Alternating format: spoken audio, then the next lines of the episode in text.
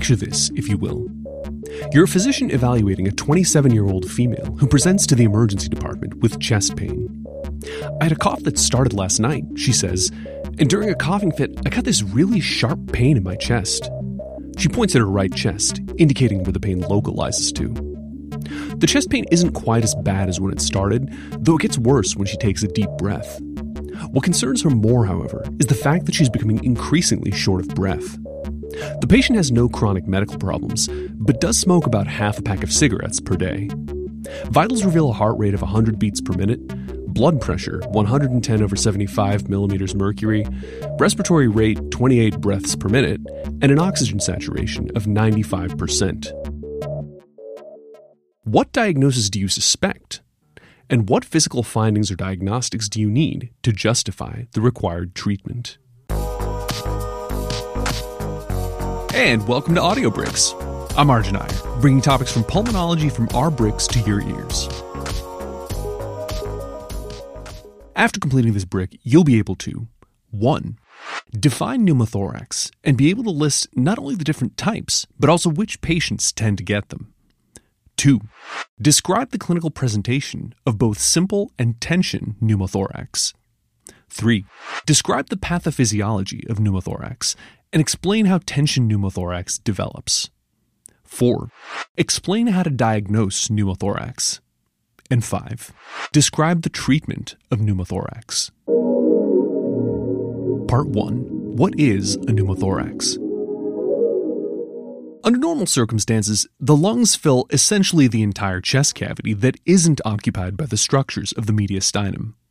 The muscles of inspiration expand the chest cavity with every breath, causing the lungs to expand with them.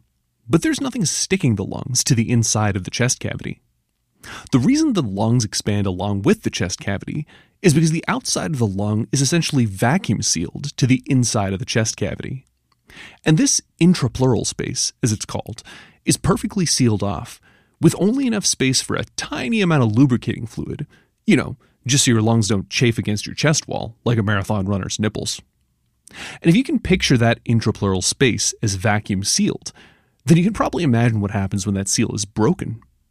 A hole created in the lung would result in air escaping the lung to fill the intrapleural space. A hole created or stabbed in the chest wall would cause air from the outside world to get sucked into the intrapleural space. And in both cases, the resulting accumulation of air between the lung and the chest wall is known as a pneumothorax.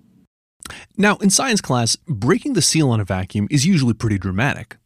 But sometimes, when the hole is small and only a small amount of air collects in the intrapleural space, the hole may seal up on its own without any intervention. But when the hole is bigger, or a larger volume of air is trapped, the condition can become life threatening, requiring surgical intervention. When it comes to etiology, the most important distinction is whether the pneumothorax is traumatic or caused by a mechanical injury, or spontaneous. Spontaneous pneumothoraces are further classified as either primary or secondary. A secondary spontaneous pneumothorax is attributable to some underlying lung pathology, whereas a primary spontaneous pneumothorax is not. But regardless of etiology, the most important distinction when it comes to disease severity is whether the patient has a simple or a tension pneumothorax. I'll go into this in a lot more detail, but in essence, a simple pneumothorax causes respiratory problems that range widely in severity from hypoxic respiratory failure to barely noticeable dyspnea, depending on how much air gets trapped and how healthy your lungs were to begin with. A tension pneumothorax causes cardiovascular problems as the collection of air builds up enough pressure to compress the heart and the great vessels. Needless to say, a tension pneumothorax is always life threatening. Now, when it comes to epidemiology, pneumothoraces have an incidence of about 7 to 18 cases per 100,000 per year for men, and 1 to 6 cases per 100,000 per year for women. Not super common. But when it comes to primary spontaneous pneumothorax, the one that happens to people with otherwise healthy lungs, there is definitely a type of person who tends to get these. The classic patient with primary spontaneous pneumothorax is a tall, thin male smoker between the ages of 10 to 30 years old. Now, I'm 6 foot 4 and about 190 pounds, so you can imagine when I learned about this as a 23 year old medical student, I wasn't too happy. But hey, at least I don't smoke, and maybe that's why I haven't gotten a pneumothorax yet. Secondary spontaneous pneumothorax, the kind that occurs secondary to some sort of pulmonary disease, is most commonly secondary to COPD, over half the time, actually. As a result, this patient population tends to be significantly older, on average, about 55 years of age. All right, quick knowledge check before we move on. What is the typical demographic of a patient who develops primary spontaneous pneumothorax? The answer is usually tall, thin male smokers between the ages of 10 and 30. Thanks for that one, science. Part 2 How does a patient with pneumothorax present? When it comes to the clinical presentation of a pneumothorax, it's most helpful to think in terms of traumatic versus spontaneous pneumothorax. Patients with spontaneous pneumothorax generally complain of dyspnea and sudden onset of chest pain. The chest pain is usually sharp and unilateral and increases with inspiration. The severity of dyspnea is typically associated with the volume of the pneumothorax. Patients with tension pneumothorax, however, may present primarily with signs and symptoms of shock and may therefore not be complaining of much of anything at all. Traumatic pneumothorax will cause similar symptoms, though these patients will present in the context of major chest or polytrauma. Importantly, Tension pneumothorax is one of the most important causes of shock and cardiac arrest in trauma, second only to major hemorrhage. Part 3 What is the pathophysiology of pneumothorax? Like I mentioned, the reason the lung expands and contracts along with the chest is because the visceral pleura lining the outside of the lung is essentially vacuum sealed to the parietal pleura lining the inside of the chest. In other words, the space between the two pleura is under negative pressure, at least compared to the atmosphere. The intrapleural space is sealed to both the external environment and the air filling the lungs. But if that seal is broken by a hole in the pleura that communicates with either the air in the lungs or the environment, air will flow down its pressure gradient and get sucked into the intrapleural space. If the hole is big enough, air will rapidly fill that space until the intrapleural pressure equals the atmospheric pressure. The lung will collapse away from the chest wall and will not effectively expand or contract as the muscles move the chest wall. More commonly, though, the hole is small and air enters slowly. The eventual size of the pneumothorax depends on how quickly the air enters versus how quickly the hole can heal over. Ultimately, a pneumothorax has two effects on respiration, both of which depend on its size. First, the collapse of the lungs causes atelectasis, or collapse, of a certain percentage of alveoli. The collapsed alveoli can exchange gas, yet are still perfused with blood, and this ventilation perfusion mismatch primarily decreases oxygenation. Second, the loss of the vacuum seal that mechanically couples the movement of the chest wall to the movement of the lungs means that the larger the pneumothorax, the less effective the muscles of respiration are at causing actual air movement into and out of the lungs. And this primarily decreases ventilation, potentially allowing a buildup of carbon dioxide. Now, let's talk a bit about specific causes of pneumothorax. To review, what are the major categories of pneumothorax by etiology? You have primary spontaneous, secondary spontaneous, and traumatic pneumothoraces. Primary spontaneous pneumothorax, the one that occurs in tall, thin males, is thought to occur because that specific body habitus is associated with the development of lungs with subpleural blebs. Subpleural blebs are essentially dilated alveoli that occur at the outermost portions of the lungs, often located in the upper lobes of the lungs. Now, normally these are just an anatomic variant and cause no harm. But blebs are larger and thinner walled than your average alveoli, and following the law of Laplace, become even more prone to expansion and rupture. Even in the absence of underlying pulmonary disease, tobacco smoking increases the risk for primary spontaneous pneumothorax by about 7 to 100 times, with heavier smoking increasing the risk. There are also a few unusual anatomic disorders like Birt-Hogg-Dubé syndrome, Marfan syndrome, and homocystinuria that are associated with an increased risk of pneumothorax. Now, because they increase the risk of spontaneous pneumothorax without necessarily causing underlying pulmonary disease, they're still considered to be associated with primary spontaneous pneumothorax. Regarding secondary spontaneous pneumothorax, I mentioned previously that over half of all cases are caused by COPD, Emphysematous changes to the lower airway cause the development of blebs and the even larger and more fragile bullae. And the upper airway changes of chronic bronchitis lead to air trapping, increasing the risk of rupture through hyperinflation. After COPD, interstitial lung disease and lung cancer are the next most common, but nearly any type of lung disease can lead to secondary spontaneous pneumothorax. Now, traumatic pneumothorax is caused by external injury and is probably the most common cause of pneumothorax overall. Most commonly, people think of pneumothorax secondary to penetrating trauma, like gunshots or stab wounds, which can violate the chest wall, lung, or both. But blunt trauma can lead to pneumothorax as well, usually when the sharp edges of broken ribs puncture the lung and allow air to enter the pleural space. Finally, iatrogenic injury is a very important cause of pneumothorax, and procedures like lung or mediastinal biopsies are particularly high risk. But pneumothorax is also an important complication to recognize in much more common procedures like central venous catheterization, thoracentesis, and mechanical ventilation. The measurable physiologic consequences of a simple pneumothorax can vary widely based on a patient's physiologic pulmonary reserve.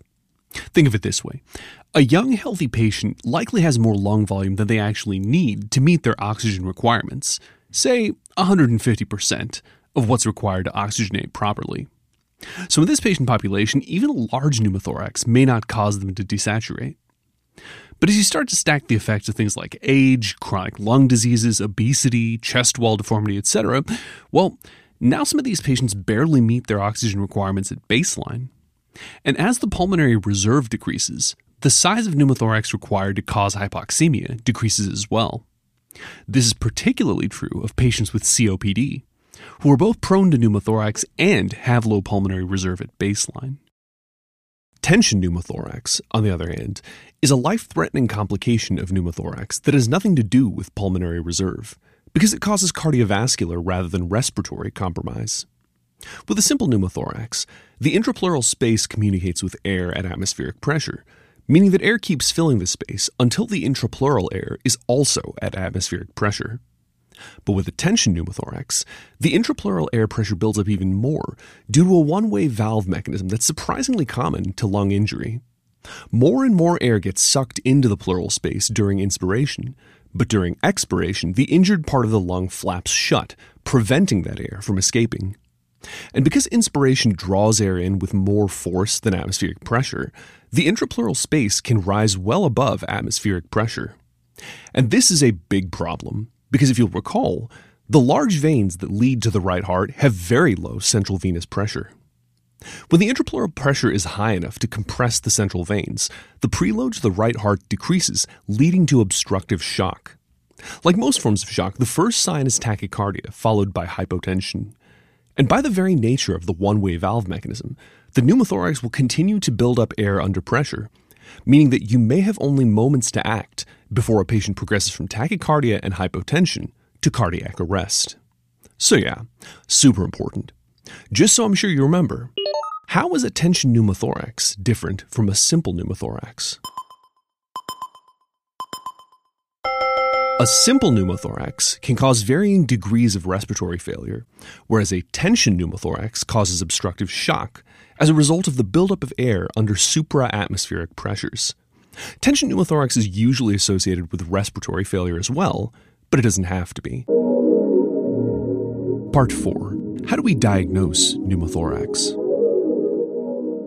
With wide availability of radiographic imaging nowadays, some older clinicians lament the decline of younger physicians' physical exam skills. Kind of like how older people like to complain about millennials all the time. But pneumothorax is something you should definitely be looking out for on your physical exam. Like I said, tension pneumothorax is by its nature rapidly progressive, and you may not have time to get imaging studies before your patient in obstructive shock goes into cardiac arrest. The key physical exam finding in a patient with a large pneumothorax is absent or decreased breath sounds upon auscultation of the side with the pneumothorax.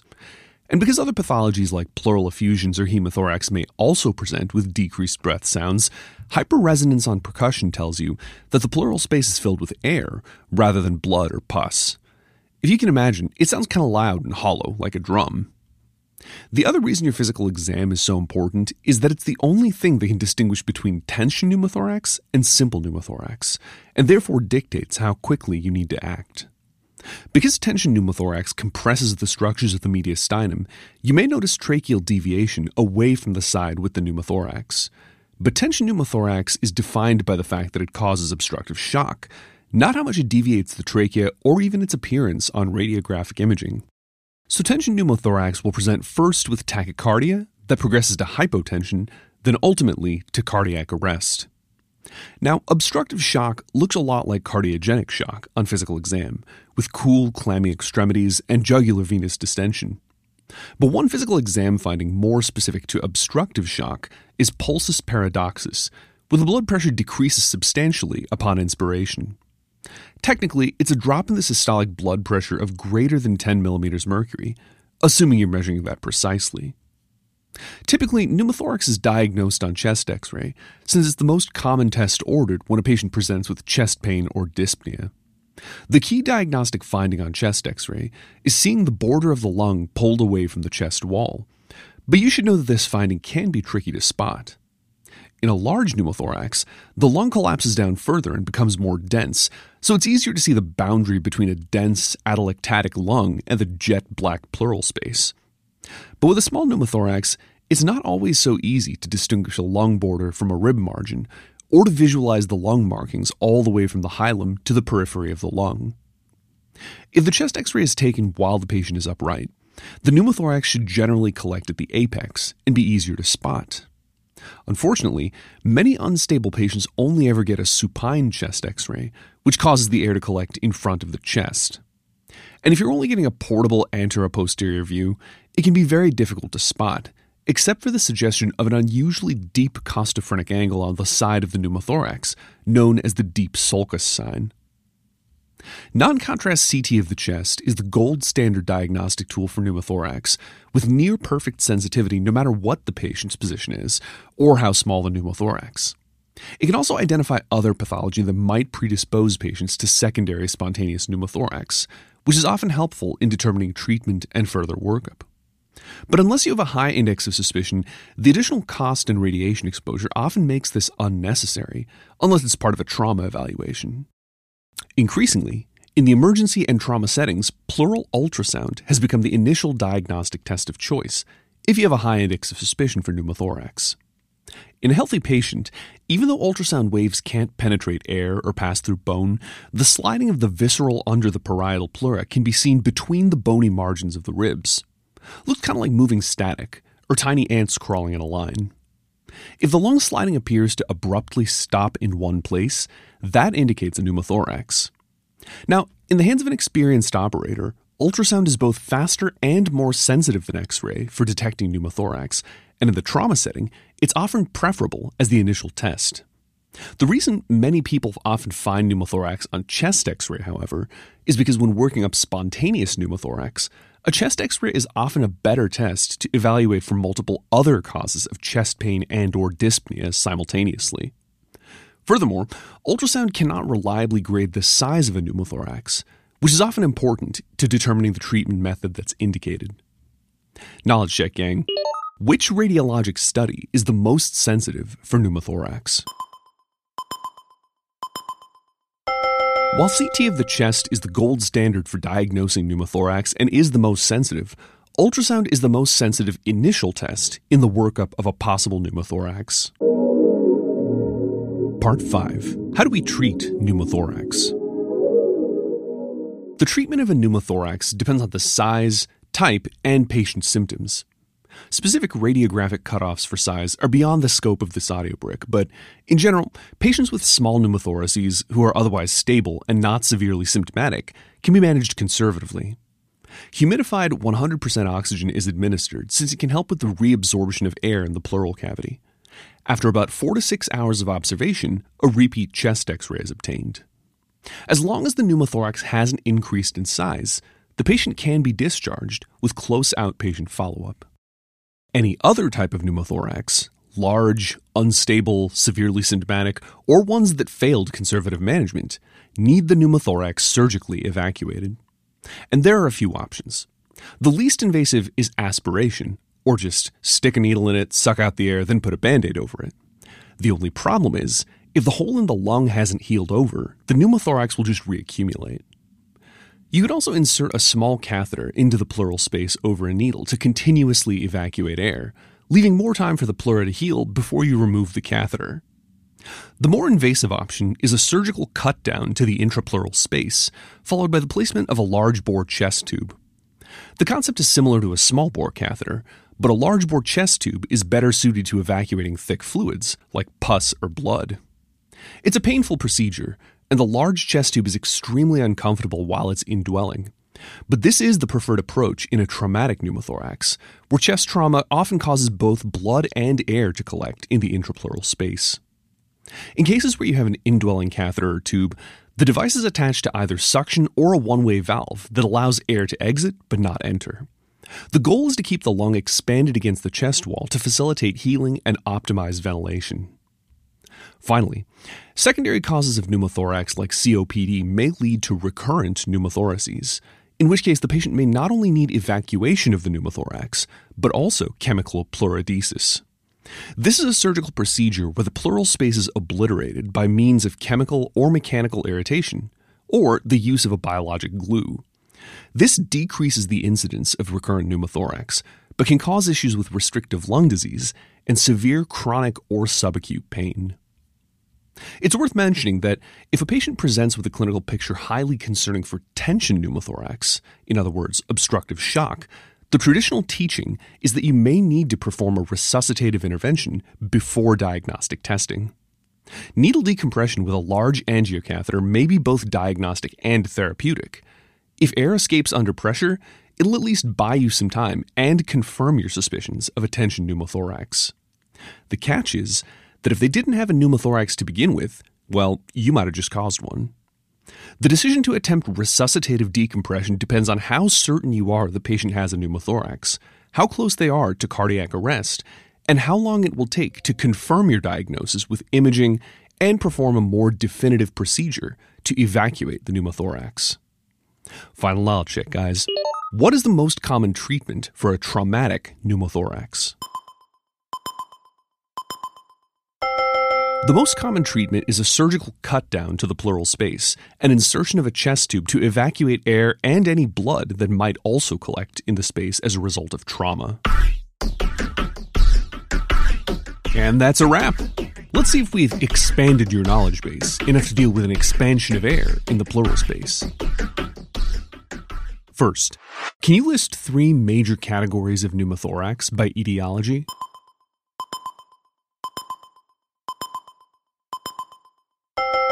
Pneumothorax, or the collection of air in the intrapleural space, can occur as a result of a mechanical injury, known as traumatic pneumothorax, as a result of underlying lung disease, known as secondary spontaneous pneumothorax, or randomly in patients with otherwise healthy lungs, known as primary spontaneous pneumothorax. Okay, maybe it's a stretch to say that it occurs totally randomly. Primary spontaneous pneumothorax typically occurs in tall, thin males between the ages of 10 and 30, presumably as a result of the development of subpleural blebs in the apex of the lungs. But the absence of underlying clinically significant lung disease is what separates primary from secondary spontaneous pneumothorax. Second, can you describe how a patient with both simple and tension pneumothorax presents, and why?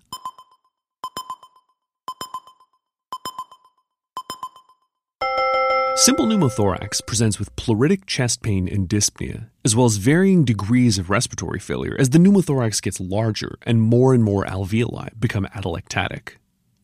Tension pneumothorax presents with obstructive shock as the intrapleural air pressure rises enough to compress the great vessels of the thorax, decreasing the preload.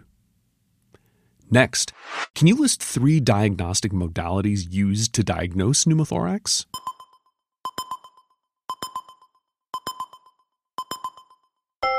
The gold standard diagnostic test to diagnose pneumothorax is a CT of the chest without contrast.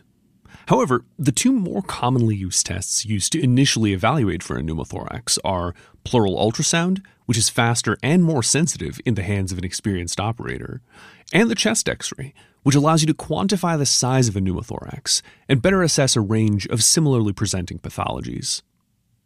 Finally, can you list the three different treatment options for pneumothorax?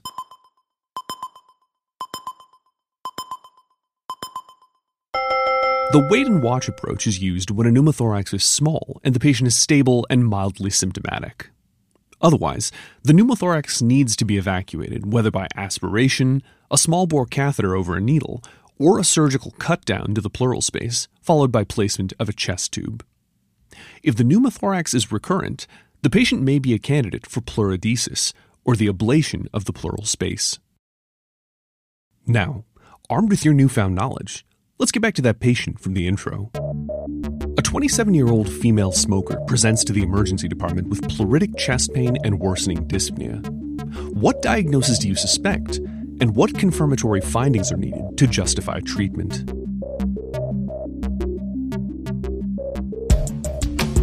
Auscultation of the chest reveals diminished breath sounds in the right hemithorax, strongly suggesting that the patient has developed a pneumothorax. Since the patient is stable enough for further diagnostic testing, you have time to perform a bedside pleural ultrasound, which confirms your suspicions.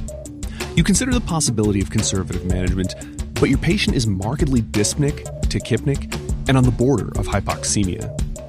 So you walk the patient through the required procedure. She looks pale, but she just wants the horrible feeling of dyspnea to stop. We'll place a small catheter, you reassure her. It'll need to stay in for a few days until we're sure your lung is healed. I can't promise it'll be comfortable having the catheter in there, but we'll do what we can to make it tolerable.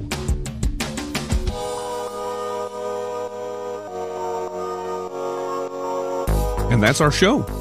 If you like what you heard, make sure to like and subscribe on Apple Podcasts. Remember, your feedback helps us improve. You can enjoy the full Bricks experience online at www.usmle-rx.com complete with illustrations, questions, flashcards, and active learning. So go check that out if you haven't already. Until next time, friends.